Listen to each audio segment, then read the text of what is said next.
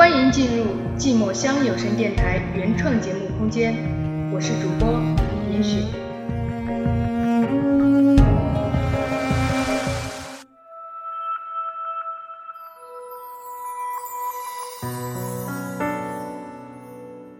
昨天我遇见了你，今天我痴迷于你，明天又将如何？欢迎收听寂寞乡有声电台，我是主播严雪。每月七日、十七日、二十七日，你可否愿意倾听于我？只为你那一眼，至今锁眉恩怨，任时光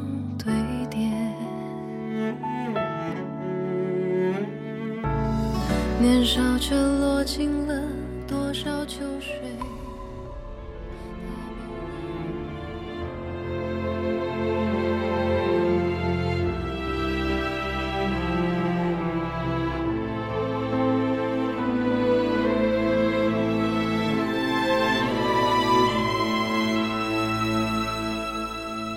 变幻，风云几卷，乱世起。四季好比一场博弈，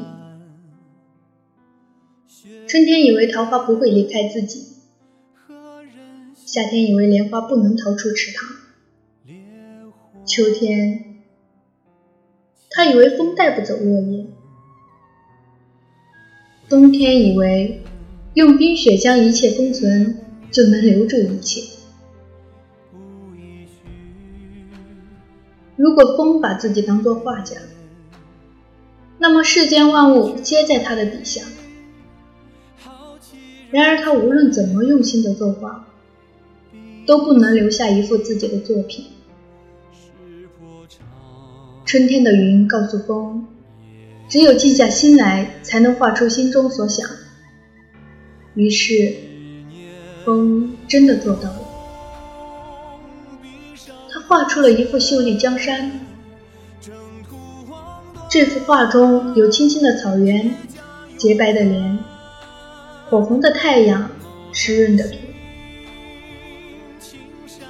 风为这幅画起名为“夏”。可是，当风看到自己的作品的时候，太开心，太激动了。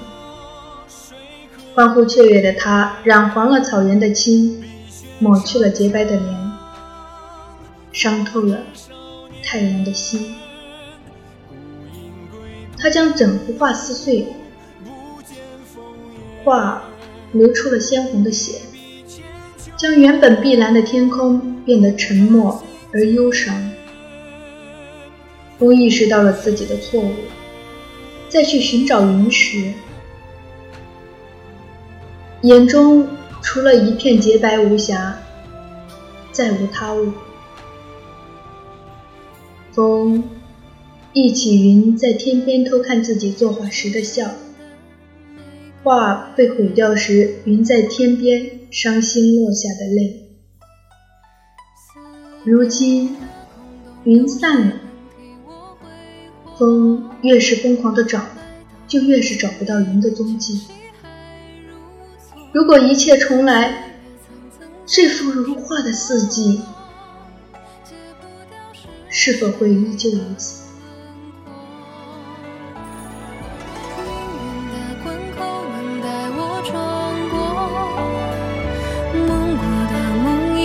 清晰还